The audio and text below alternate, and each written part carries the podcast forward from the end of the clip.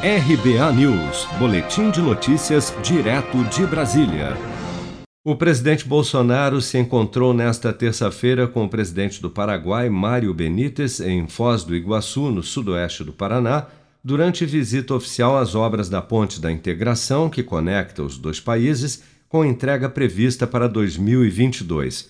Ao discursar durante o encontro, Bolsonaro disse que tanto Brasil quanto Paraguai têm seus problemas mas que seus governos souberam ajudar as suas populações durante a pandemia. Nada mais dignifica o homem do que trabalho, marido. É o que nós precisamos. Nós temos internamente os nossos problemas. Ajudamos o povo do Brasil com alguns projetos por ocasião da pandemia. Você fez o mesmo aqui no Paraguai, aqui do lado. Alguns querem perpetuar tais benefícios. Ninguém vive dessa forma. É o caminho certo para o insucesso. O governo Bolsonaro está sendo pressionado pelo Congresso para estender o auxílio emergencial pelo menos nos primeiros meses de 2021.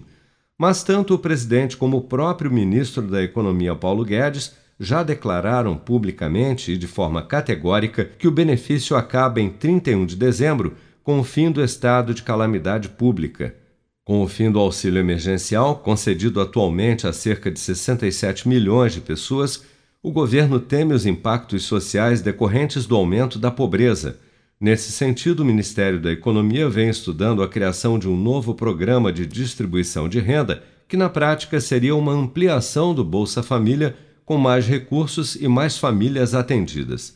O líder do governo no Congresso, senador Eduardo Gomes, disse na última quinta-feira, no entanto, que há dúvidas se o novo programa social será apresentado na PEC emergencial ainda neste ano ou por meio de um debate separado no ano que vem. Você está preparado para imprevistos? Em momentos de incerteza como o que estamos passando, contar com uma reserva financeira faz toda a diferença. Se puder, comece aos pouquinhos a fazer uma poupança. Você ganha tranquilidade, segurança e cuida do seu futuro. Procure a agência do Sicredi mais próxima de você e saiba mais. Sicredi, gente que coopera cresce com produção de Bárbara Couto, de Brasília, Flávio Carpes.